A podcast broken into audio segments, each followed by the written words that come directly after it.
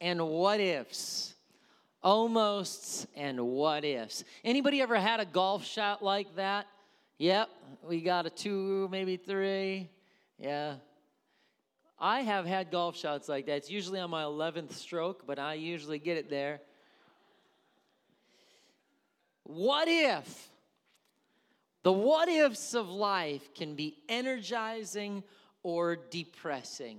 I know if you are a sports fan at all, if you like any type of athletics, no doubt someone could stand up and tell a story about, oh, they were stopped at the goal line. The field goal went wide right. He struck out with the bases loaded. There's that, what if, oh, I mean, if you talk to, I don't know, if let's give an example, something like, some people like the Green Bay Packers. So you could go to the Packers and say, Oh, what if that NFC championship game, when they had the game locked up and was going to the Super Bowl, the guy took an onside kick off his face mask when he wasn't even supposed to be getting the ball. The guy behind him was supposed to get the ball.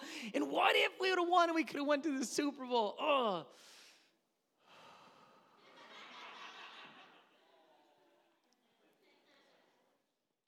Yeah, what if?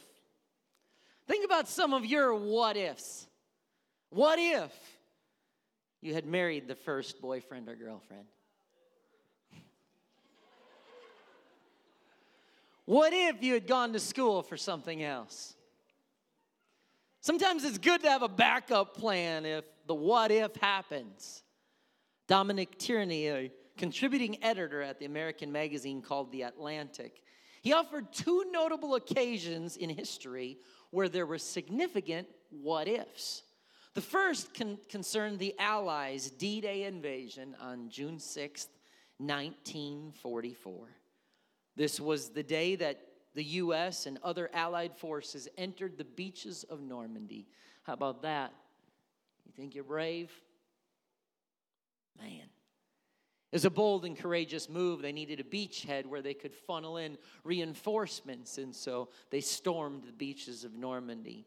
It was that bold and courageous day. But what if, what if things did not go as planned? The day before D Day, General Dwight Eisenhower penned a message, folded it, and put it in his wallet. And the message was a what if message. That's his handwriting.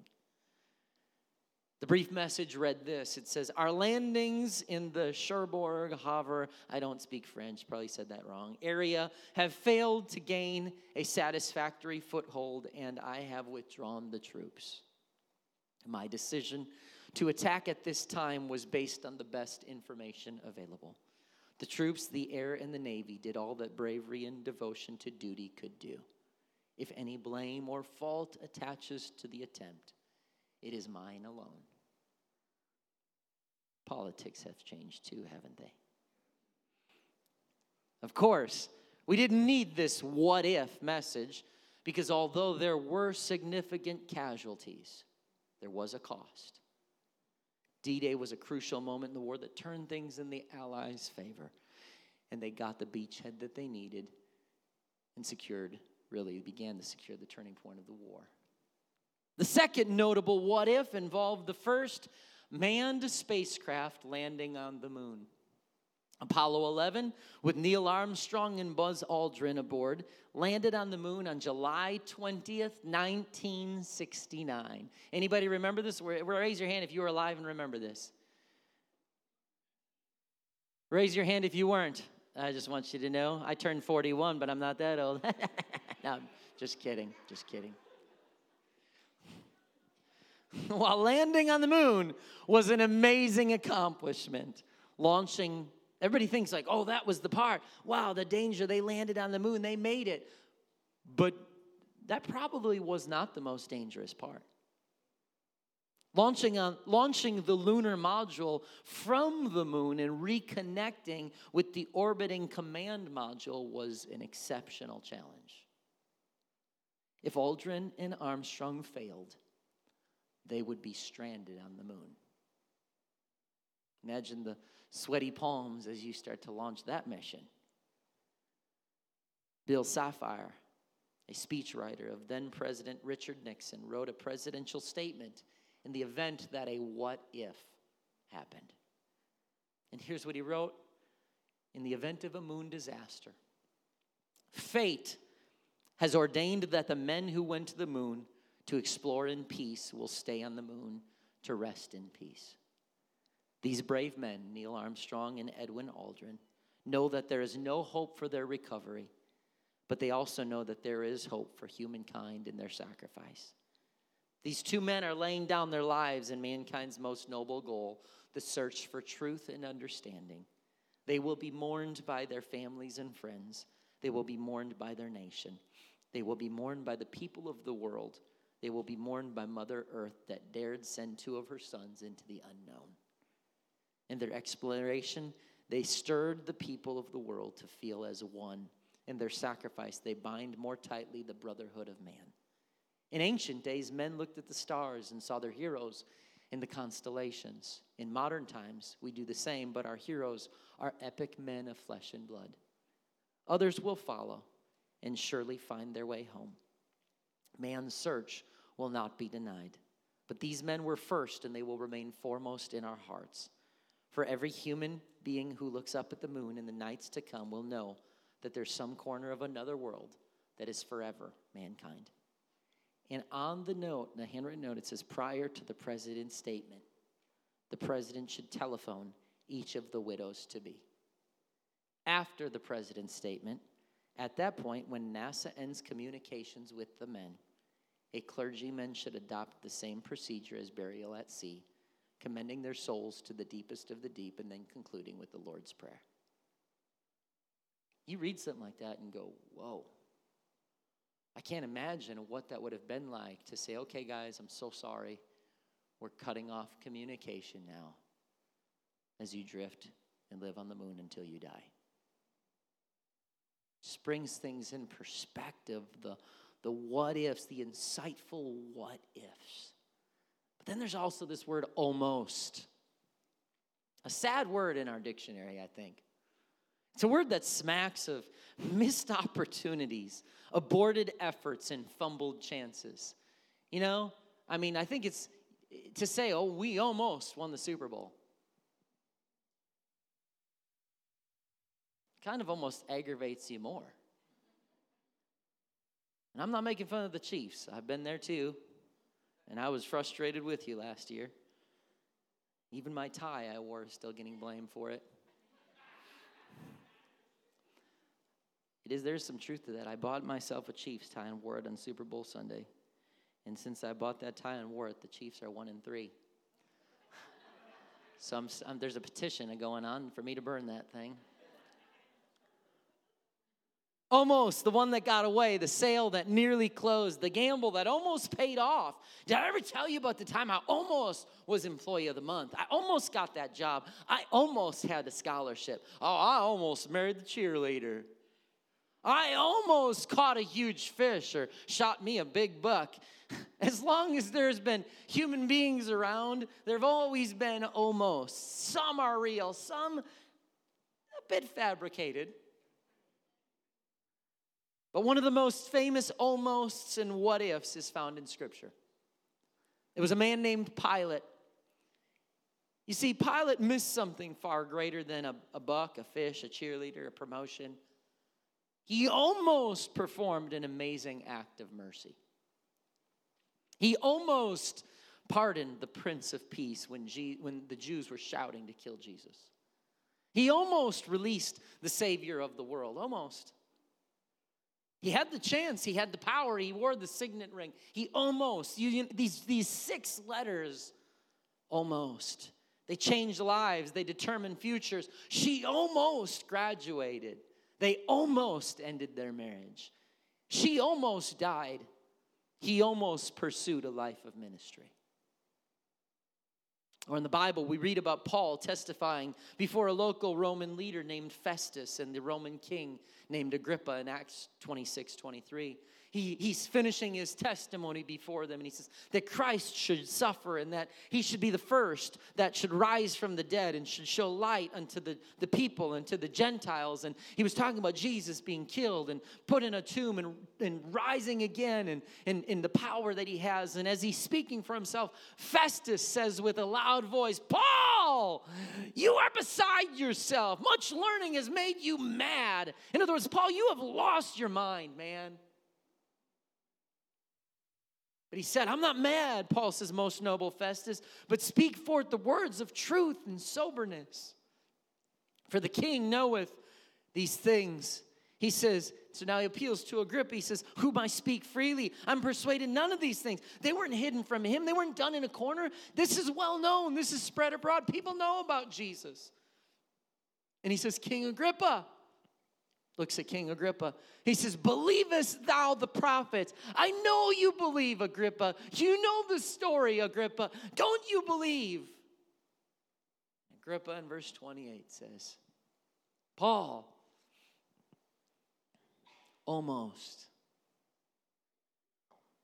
almost, thou persuadest me to be a Christian. What would have happened if the king of Rome would have become Christian? What happened to Agrippa, to his wife, to his family, to the church, to Paul?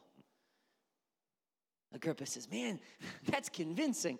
I feel I feel kind of something when you're talking. There's some power there. That's a good story. I almost want to respond. I almost want to do something with what you're saying. I almost. Not quite, but close. We can only wonder about what ifs and almost. I, I look back and wonder about the Roman leader and the Jews and, and I, what, what, what if, what if, almost. Each one of us one day will have to decide what we will do with Jesus because when they brought him to the Roman leaders, they looked and said, he said, What will I do with Jesus? And no matter where you are in your life, at some point you come face to face with Jesus and you have to make a decision for yourself. What am I going to do with Jesus? You see, Pilate could sit there and wish he went away. You could try to find someone to make the decision for you, but that doesn't work. At some point, you make your own decision. Luke 23 13, Pilate called together the leading priests and other religious leaders along with the people, and he announced his verdict. He says, You bring me this man and accusing him of leading a revolt, and I've examined him thoroughly on his point in your presence, and, and I've found him, I've found him not guilty. He goes on, he says, no, nor Herod, for I sent you to him, and lo, nothing, nothing worthy of death is due unto him. You guys brought me this guy. I don't find any reason to kill this guy. And he goes on, he says, I will therefore chastise him and I'm going to release him, all right? I don't find him guilty. I can't kill this guy. I'm, I'm, I'm, I'll whip him, I'll beat him up for you, but I'm done. I'm not going to do it. And then he goes on, for out of necessity, he must release one of them at the feast. And they cried out all at once, saying, Okay, you're going to release somebody? Bring us Barabbas. We want Barabbas. We don't want this man. Give us Barabbas who for certain sedition made in the city, who's a murderer, cast in prison. He was, he was ca- causing insurrection. He was a murderer. It's not like some petty theft. This guy was a murderer, and they're like, give us the murderer. We don't want Jesus. Pilate, therefore, willing to release Jesus, spake again unto them but they cried, No, and they're crucify him, crucify him. They're getting louder and more boisterous and more hateful and spite. And, and he said unto them the third time, Why? What evil has he done? I have found no cause of death in him. I'll therefore, I'm, I'm beat him up and whip him and, I'll, and I'm gonna let him go, but I just don't see any reason to kill this guy. And they were instant with loud voices, continuing requiring that he might be crucified, and voices of them and of the chief priests prevailed. What a key component of this story. In New Living Translation, it ends by just saying, and their voices prevailed. Church, there will always be voices in your life. Sometimes they're quiet. Sometimes they're loud. Sometimes they're getting louder by the day. We live in a time right now where the voices are louder than ever before. Many times the voices will be shouting for your attention, trying to take your attention off of Jesus. Many times the voices of culture and media and education will try to shout things that are, are, are against what you've been taught and preached in the Word of God. And there's always going to be voices, but my question is whose voice will prevail in your life? Scripture says their voices prevailed. Pilate's pride prevailed. Pilate's fear prevailed. Pilate's hunger for power prevailed. Luke 23 24. So Pilate sentenced Jesus to die as they demanded. As they had requested, he released Barabbas, the men in prison for insurrection and murder, but they turned Jesus over to them to do whatever they wanted. What if Pilate made a different choice? He could have heard the voice of Jesus. Pilate stood eye to eye with the Savior of the world five separate times. He postponed his decision, trying to gratify the mob with policies and lashings. Yet each time they sent Jesus back to him again. How many times does Jesus come back into your presence over and over again, giving you another chance? And he looks you eye to eye. Imagine what that would have felt like with Pilate when he was standing there and they brought him back again, they brought him back back again, and Jesus would just stand there, and Pilate would have to stare at him in his eyes. And no doubt at times he probably felt uncomfortable and walked over here, and he's like, Do you know what they're trying to say about you? Defend yourself. And, and he just was wanting to, to, to, to do something, for Jesus do something that, that would ease his conscience. But he'd come back in and he'd have to look Jesus in the eye. Imagine Imagine yourself being Pilate, having to look eye to eye with the Savior of the world, knowing that you could go ahead and say, You're the Son of God. I want what you have. Or just saying, Fine. Their voices, there's something about him that ah, I, I feel something there, but there's so many voices and I feel like I'm outnumbered. And the voices are so loud and they're so powerful and they're, they're growing. Boy, does this sound familiar. The day and age in which we live, where the voices against the word and the voices against your convictions and what you stand for, they're getting louder and louder and louder. That sometimes you feel like, I don't know, can I keep standing? There's so many and I'm outnumbered and they're so loud. Whose voice will prevail in your life? Pilate keep they kept sending him back and he had to keep looking at Jesus in the eye. Three times Pilate stood eye to eye with Jesus, compelling him to reveal truth. But Pilate could have also heard the voice of his wife. I thought I, I thought I was going to get some female amens on that one. Matthew 27, as the crowds gathered uh, before Pilate's house that morning, he asked them, Which one do you want me to release to you, Barabbas or Jesus, who's called Messiah? Leave it right there, because guess what? The voices aren't just in the world. Sometimes the voices come to where you live, they try to make their way into your home. He knew very well the religious leaders had arrested, they arrested Jesus out of envy. Just then, as Pilate was sitting on the judgment seat, his wife sent him this message and said, Leave that innocent man alone. I suffered through a terrible nightmare about him last night. And what does it say? Pilate listened to her. He said, Babe, tell me about it. What's going on? I'm concerned. Well, if you said this, let's talk about it. Nope, verse 20. Meanwhile, the leading priests and elders persuaded the crowd to ask for Barabbas. So the governor asked again, Which of these do you want? The crowd shouted back, Barabbas. Pilate responded, Well, what should I do? And they said, Crucify him. He said, All right, let's do it.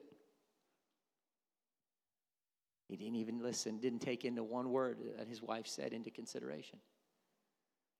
I've done that a time or two. It doesn't usually turn out well. Dave Ramsey says, when your wife has a feeling, you better listen to that feeling. I'm not going to stay on this long because I'll, I'll be reminded about this message later, but his wife seemingly begged him not to do ill to Jesus. Yeah, I understand. Well, this is, a, this is a mute point. I mean, God, He was going to already robe Himself in flesh and pay the price in Calvary and all. Yeah, but God still reaches out to people. He doesn't just say, You're a part of my plan. And we don't believe that people are just, Oh, yeah, you know, you, He chooses you go to heaven, you go to hell. It's all predestination. No. Pharaoh had a chance to repent. Pilate, God literally starts sending visions to his wife. If you're going to play a part in this story, you're going to have to reject grace. And even today, yeah, it just doesn't seem fair. You know, God talks about heaven and hell, and He talks about burning things up and punishment. That doesn't sound like the God. You ever, you ever talk to a friend that doesn't sound like God. That doesn't sound fair. Well, really, he, he lays out a whole plan. Here's what my plan is. Here's what happens if you follow it. Here's what happens if you don't. Here's exactly what I want you to do to be saved. And then here's how to stay saved and, and keep walking on this path. And so, if we're going to be punished or step outside of, of his plan, we, we are going to have to reject grace. Here, God sends a dream to Pilate's wife, and she says, Babe, God's speaking to me. I'm telling you, it's powerful. Don't mess with this guy. Don't do this. And he does not, he, re, he does not listen because other voices were louder. Other voices were outnumbering. He could have listened to the voice of Jesus. He could have listened to the voice of his wife. He could have listened to the voice of the Old Testament, but he didn't. Scripture tells us the other voices prevailed. What about your life? What voices are prevailing in your life right now? Is it the voice that says, one time won't hurt? Just one time, it's not going to be a big deal. But guess what? I've never met anybody in my entire life, and I've counseled and talked with a lot of people through my years, and I've never met one person who said, you know what? I'm going to wake up this morning and I am going to just start stealing from my family, throw my life away, lose my career, destroy my health, eventually live under a bridge because I won't have money. I'm gonna, I'm gonna just start to destroy everything about me, lose everything that I own, and get to the point where I feel like I can't function as a human being without a substance in my body. I think I'm gonna do that. I'm gonna start today.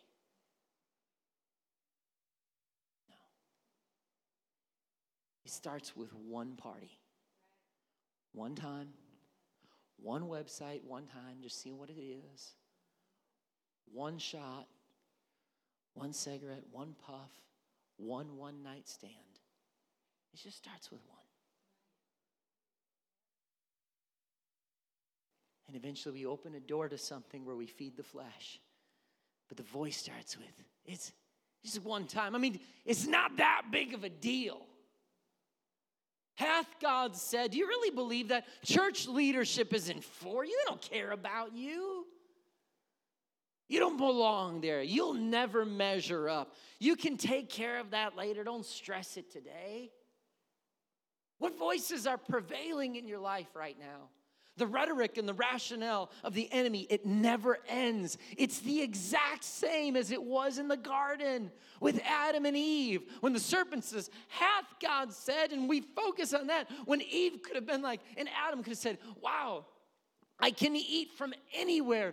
God spoke. He wants to walk with me. I literally just I literally just walked face to face with the creator of my world. We just got done with this incredible conversation. He gave me this beautiful garden and, and he takes care of everything and, and look at all these trees that I can eat from. But instead humanity says, "Well, what about that one? What's going on there?" And the serpent says, "Hath God said, is it really a big deal? Does God word does it really matter? Do you think there are really consequences consequences to not following his word. He's just trying to restrict you, he's just trying to take things from you when you could have it all. And so humanity, we start to go, yeah, I mean, what's the deal with that? And, but that's not fair. God, God, he, he, he tempts them to sin and he puts that there. No, he does not. I said this yesterday without voices, there aren't choices. You don't have a choice. If there's not a choice, I, I have to choose between this and this. That's not God. Oh, God set them up to sin. No, because in order, if they really love Him and serve Him, without voices, prevailing voices saying, hey, over here, do this, there's not choices without voices. So, in your life, there's always going to be other voices that are trying to get your attention, that are trying to pull you over here and say, That's not a big deal. I don't think that matters. Does it really matter? What about one time? I, I, think I can, I can skip church. It's not a big deal. I don't need to serve in ministry. I don't need to give. I don't need to respond. I don't need to get baptized. We could do it later. And these voices are constantly speaking to us. Oh, that's not really a big deal. I don't think that's necessary. Is that a heaven or hell issue? And we can, we can justify ourselves all day long until we just take another little step back and another little little step back. And you know what? Backsliding begins when you stop moving forward.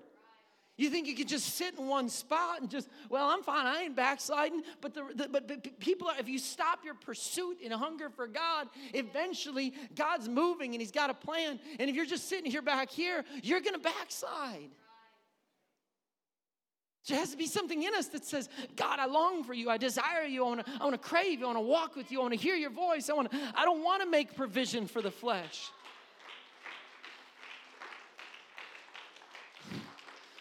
But notice, God never enters a shouting match with Satan. We don't see that. You know, like with us, somebody steps up to you, starts messing with you, be like, boy, you better, uh, come on, bring it. You know, like we're going to get in a fight, right?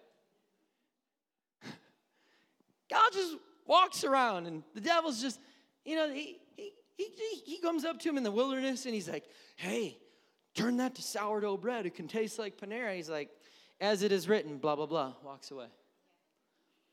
He's like, you know what? I could tell, look at all this. And everything that Satan tempted Jesus with is the same things he tempts us with. All that's in the world is the lust of the flesh, lust of the eyes, and the pride of life. So the devil's gonna come at you with the eyes, pride, and the, and the lust of the flesh. And so he says, Look at that. You can become that. Oh, uh, let's look, uh, go to the pinnacle. Check this out. You drop yourself down, angel. Oh, I'm telling you what, you just do this. Just bow down and worship me. And Jesus, every time, he says, As, as it is written, boom. As it is written, boom. We don't see him converse with the devil. He don't stick around. He don't have conversations. He don't raise his voice. He's just like authorities in the word. I am the word, and the word is in me. Here's the word. One statement, I'm done. You're a loser. I'm out of here. That's it.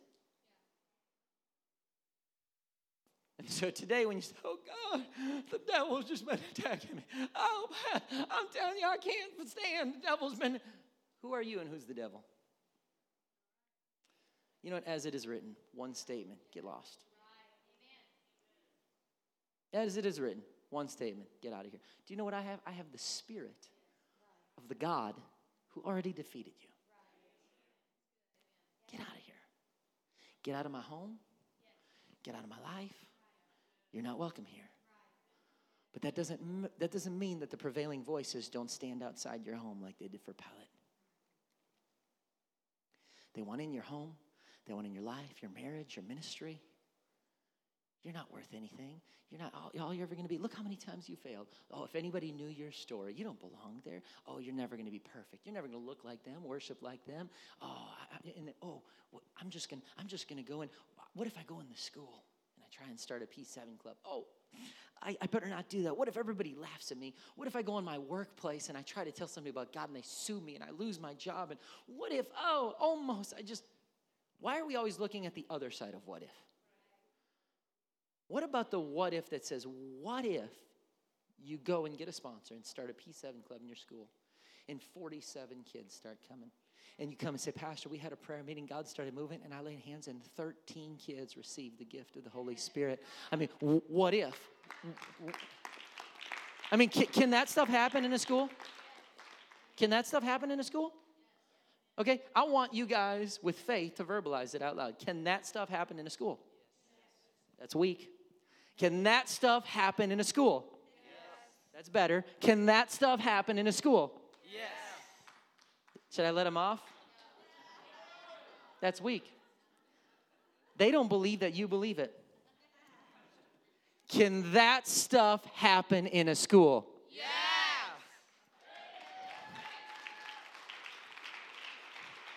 But we want to look at the what ifs, and but we always go to the to the what if, to the scary what if, to the it's not gonna work what if, to the oh I'm gonna fall on my face and get embarrassed and nobody's gonna like me and everybody's gonna make fun of me and I'm gonna lose my job and lose my career and my life and and no, what if God is calling you for this exact moment in history, and He's trying to reach a school, a community, a workplace. He's trying to shift the culture of an entire community that you're involved with. What if? You see, when God, He, he shows up and He speaks and then He waits. God speaks and then he steps back. That's why, well, Pilate, why is he not talking to Pilate? Pilate's like, Do you understand? And God's just standing there. Jesus, he's standing there. Why? Because he already spoke. He sent him John. He sent the leadership, John the Baptist. But then he also, he's like, I got the Old Testament. You know who I am. It's time to respond. God, I wish you'd speak to me. If God's not speaking to you, ask yourself something. Did I obey the last thing he said to me? Before I ask for a fresh word, did I obey the last one? Because if he told you to do something and you're like, eh, just no, no, someday, it's not I'm not sure, then he doesn't need to speak again if he's still waiting on the response from the last time he spoke. And that's why when we want to walk in this mighty level of faith, it does not go from all of a sudden, like, I just walked into church and now I'm walking, I'm going to go to the graveyards and start raising the dead from the, the ground. It actually just starts maybe with I walked into church and honestly, something small, like, can I make it to the next service? Can I give God a 10% tithe? Well, that's biblical, by the way. Well, I'm kind of my own provider. Well, God might just sit there and say, Well, I'm going to wait. I'm going to wait. Because if you can't trust me with small things, I can't trust you with big things. And so faith is this journey. It's this, oh, I stepped out once and I stepped out twice. And oh, that's why for me, we had a campaign. And we stretched, we were nervous all, all get out. Oh, Oh, Jesus, how are we going to pay this money? And all of a sudden, we paid our pledge, and God richly blessed us that if another campaign rolls around, I go, I ain't stressed because I look back. Faith looks backwards sometimes. It's not always looking forward. People think faith looks forward. Faith a lot of times looks backward, going, Oh no, you know what faith is? It's I can tell you the story brought he brought me through there. He delivered me from that. He healed me. He he he provided. He set me free. He did this. And so yeah, I'm gonna move forward. Why? Because I got a whole bunch of stories where my faith was built, a whole bunch of altars and memorials that still stand that say, you know what? Oh, I made it through there. He took me through there. Oh, that one was hard. That was a difficult one, but he gave me the strength that I needed. So guess what?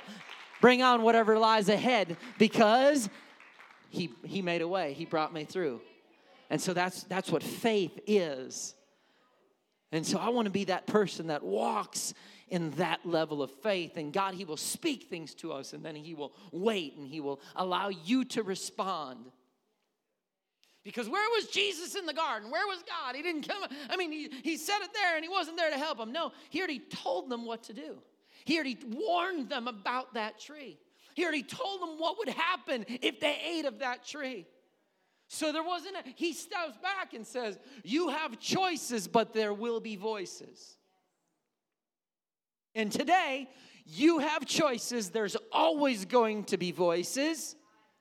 What will you do? There's always going to be a beautiful tree in the garden that's calling your name. It sometimes looks like a tree, but it sometimes looks like a car, a career, a woman, a man, a drug, a substance. It looks like a lot of different things. What voice will prevail in our lives? He leaves you to decide what voice will prevail. There will always be voices shouting things and in Matthew 27 24, Pilate saw he wasn't getting anywhere, that a riot was developing, and so he sent for a bowl of water. Almost. What if? But he grabs a bowl of water and he says, All right, I can't take this. Crowd's growing, they're getting loud, the riots are starting, and oh, okay, but I don't want to deal with this. I'm sick of staring this guy in the face because it's getting awkward here. Jesus is waiting for me to respond, and I don't want to respond because I'm not ready to respond because the other voices are so loud. So I'm going to wash my. It's not on me, it's on you and your family. Fine, let it be on us and our family. And I'm not going to listen to the voice of Jesus. I'm not going to listen to the voice of my wife, the voice of the Old Testament. Go ahead, I'm going to give them to you. You do whatever you want. Because at the end of the day, I don't have enough backbone to stand up against the voices of my day. And God's looking for a church in the 21st century that's got enough backbone to stand up and say, you know what? Yeah, I love, yes, I have compassion, but you're not going to push me into a corner to do things that I don't stand for. I don't care what Fox News and CNN and politics and, and all these people are saying. I don't care what, what the world's shouting. I don't care what they're teaching in universities, what they're saying that could be against the Word of God. And I'm all for education. Don't take that and run with that. But I, am not going to be the one that I, am going to say, you know what? Uh, respectfully, sir, ma'am, this is what I believe. As for me and my house, we're serving God. I know it might not be the popular thing in culture. I know a lot of people might be saying, oh, that's a thing in the past, or you still believe that, or you think that's necessary necessary. Ha! Did you hear? She still believes that this in, in the Bible. Do you know she still dresses that way? She still believes that. They believe this thing about water and baptism. They believe about the Spirit. They still believe. You think that's necessary to live that way? Ha! And the voices can sometimes grow and grow and get louder, and you're outnumbered, especially when you walk into a campus or a school. But you got to have something in you that's strong, that's got a backbone that says, Listen, I, I love you and I appreciate your opinion, but that does not change me because I know who I am. I'm a child of God. I've been bought by the blood. I've been filled with His Spirit. There are certain things that they're not negotiable, they'll never change. Imagine if Pilate would have looked at Jesus and said, Jesus, I don't know all the ins and outs of where this road's gonna take me. I know this. It's probably gonna cost me my job, it's gonna cost me popularity. I'm not gonna get reelected. Matter of fact, I'm gonna go through that crowd and they might kill me. They might kill you on the way out. But I'm telling you what, if you're gonna shed your blood, it's not gonna be because I washed my hands of it. It's gonna be because they took both of us down. Because I've heard too many stories about you, Jesus. You've been in my presence and I've been in yours too long. I've been looking you in the eye, and there's something about you that makes me want to follow you. So if I need to, I'll give up my career, I'll give up being Pilate, the, the, the, the leader of this Roman ruler, the, this Roman ruler that I've been called to be, and I'm following you out of this place. I'm gonna walk with you wherever you go. I'm gonna follow you wherever you go. Imagine if Pilate could have become one of Jesus's followers, going and making disciples, but he wasn't because he wasn't strong enough to stand against the prevailing voices. And I look so much at our youth group because you guys, I, I know you're going to deal with prevailing voices on your work and with family and neighbors and things, but you guys are dealing with it on a totally different level with the things that are being taught and accepted and pushed in colleges and universities and high schools and, and middle schools. And so there's got to be a, a generation that's going to be the light for the next generation. You are the hope for the next generation. And God God is looking for some young people that will say, I know the voices are loud. I know that I'm outnumbered, but I am a child of God, and greater is He that lives in me than He that lives in this world. And so I know who I am. You can try to ignore his piercing glance into your soul, waiting for you to respond today, church. Even online, you can do like Pilate and try to say, I'm gonna wash my hands of this. I'm gonna just go to another church because that one I felt a little too much conviction. Ugh. I, I, felt like I almost needed to respond. And, and I'm looking for more of a social club where we can just get together, enjoy good music, and just have a fun time. There's churches out there like that. We're not one of them. We're gonna preach the Bible, and the Bible says it's there for us. At times it's going to rebuke us and correct us and call us to respond. And so sometimes we're going to preach messages that say that's sin, and, and, and we need to find a place where we come to an altar and we bury our face and say, God, forgive me.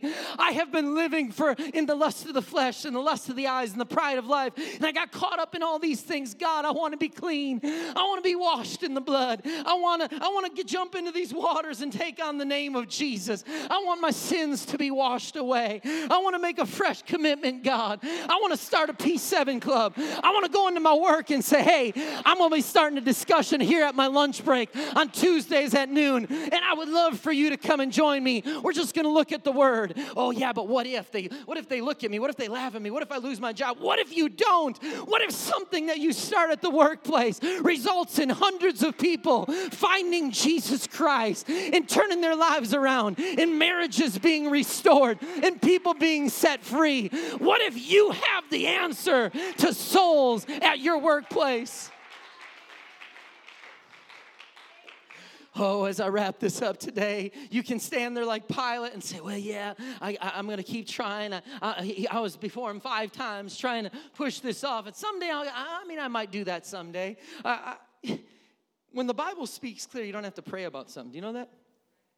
If the Bible says, Repent and be baptized, every one of you, in the name of Jesus Christ, you don't have to say, I'm going to pray, Lord.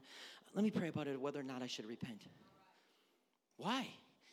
He already said in his word to repent. So there's no need for me to say, Well, Lord, do you want me to follow your word? Yes, yes, I do. If I tell my kids, don't go in the street, they don't have to say, Dad, do you not want me to go in the street? Well, I just said that. God's calling some people. You can try to ignore him, but you can't. Right now, you're in the presence of Jesus Christ. You're staring eye to eye with the Savior of the world. He's in your presence, you're in His. And He's awaiting your response. Whose voice will prevail? For some, He's calling someone, it's time to repent. For others, He's calling somebody, it's time to set that substance down. I'm setting you free right now. For others, it's that water's clean and warm. Let me wash away your sins. For others, he's saying, I want you to start a P7 club. For others, he's saying, this week, I want you to talk to your boss about setting up a Bible study in your office or at the lunchroom. It's time for some people to start living radically. Oh, but there's a cost. Yep. Pilate, if he would have if he could have walked, he might have died. He'd certainly not probably been reelected, reappointed. But imagine if you would have said, Jesus, I don't care what anybody's saying out there right now.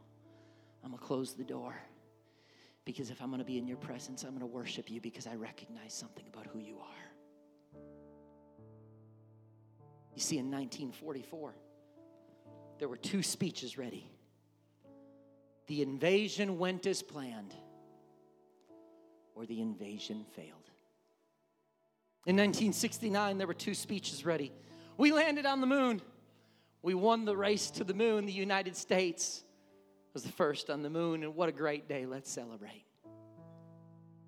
Or there was a disaster, and tragically, we lost lives in space today.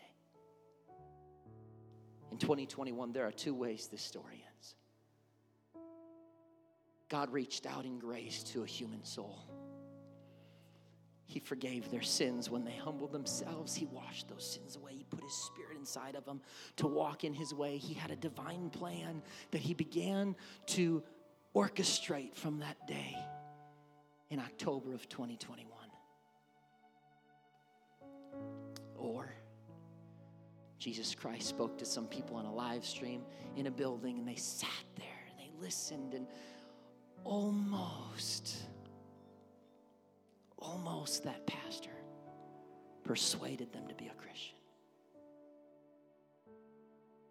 Almost, almost, but the other voices were so loud. Already you start talking about baptism, and our voices are going, Yeah, but I don't know. I'm not sure. Well, maybe next week. I don't know if I'm ready. Well, you know, ministry, I'm kind of good where I'm at. I'm not really ready to be involved. I don't, I'm not sure. There's been a lot that's happened in my past. And, and all these voices instantly, you don't even leave the building, they're already talking. Almost almost they did what God was calling them to do that day, but the voices were so loud and there were so many, it was so strong, I just couldn't. And one day, years from now, we're going to talk about the what ifs. Has anyone here served at any point in your life in children's or student ministries? Raise your hand. Keep your hand up. How many of you remember serving someone or ministering to someone who is loving and serving Jesus Christ right now as an adult? How many of you remember loving or serving someone who they completely walked away from everything in their life is in shambles?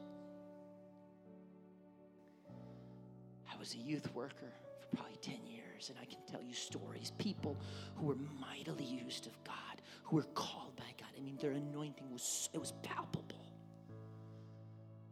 And they ended up sleeping with someone, getting pregnant, walking away from God, feeling like they can't come back from embarrassment, shame, getting into drugs, start going to prison. I can tell you stories of people where I look and I go, what if? Oh, almost, they were almost, oh, what they could have been for God. And I'm here to tell you if you're here and you say, Yeah, but I did that stuff and I messed up my anointing too. You're, you're never so far gone that God can't say, All right, come on back. Watch what I can do. Watch the beauty of restoration. Come on, come on. Just come on back yeah, but I'm still struggling with some substances right now. I'm still, I'm still, I'm, I'm, in a relationship right now. God's going, hey, yeah, but I'm speaking to you. And if you'll just come, if you just let that stuff go, just come on, just come find an altar. Watch what I can do with your life. And then we can look back and we can say, oh, I almost walked out without responding. But I thank God. I thank God that I was watching online and I knelt next to my bed and I began to cry out the name of Jesus. I thank God that that October day in 2021, before the pastor was even done preaching, I got myself to that altar and I began to cry out to Jesus. And I began to say, God, what do you want to do with my life? God, it doesn't matter what I'm doing or what I did, I'm ready to release it to you. I'm ready, whatever cost is involved. My God, my life is yours. I, I want to look back and not say, I almost did it. What if I would have done it? I'm going to look back and say, What if I didn't? Look what God's doing now. Look at the life lives that God's reaching. Look at the children that I've had that God that are serving God as a result of me responding. And so I invite you right now to begin to find a place to pray, to respond to Jesus, whatever He's saying to you. He's looking you in the eye, He's spoken, and now He sits back silently and waits and says, Who's going to respond? Who's going to step into what I'm calling them to be? Who's going to repent of their sins? Who's going to be washed in the waters of baptism? Who's going to step out and start the P7 club? Who's going to start a Bible study at their at their office this week? Who's going to begin to reach to friends? Who's going to begin to serve in ways that they've not yet served. Oh, the voices, the voices already, they're trying to speak.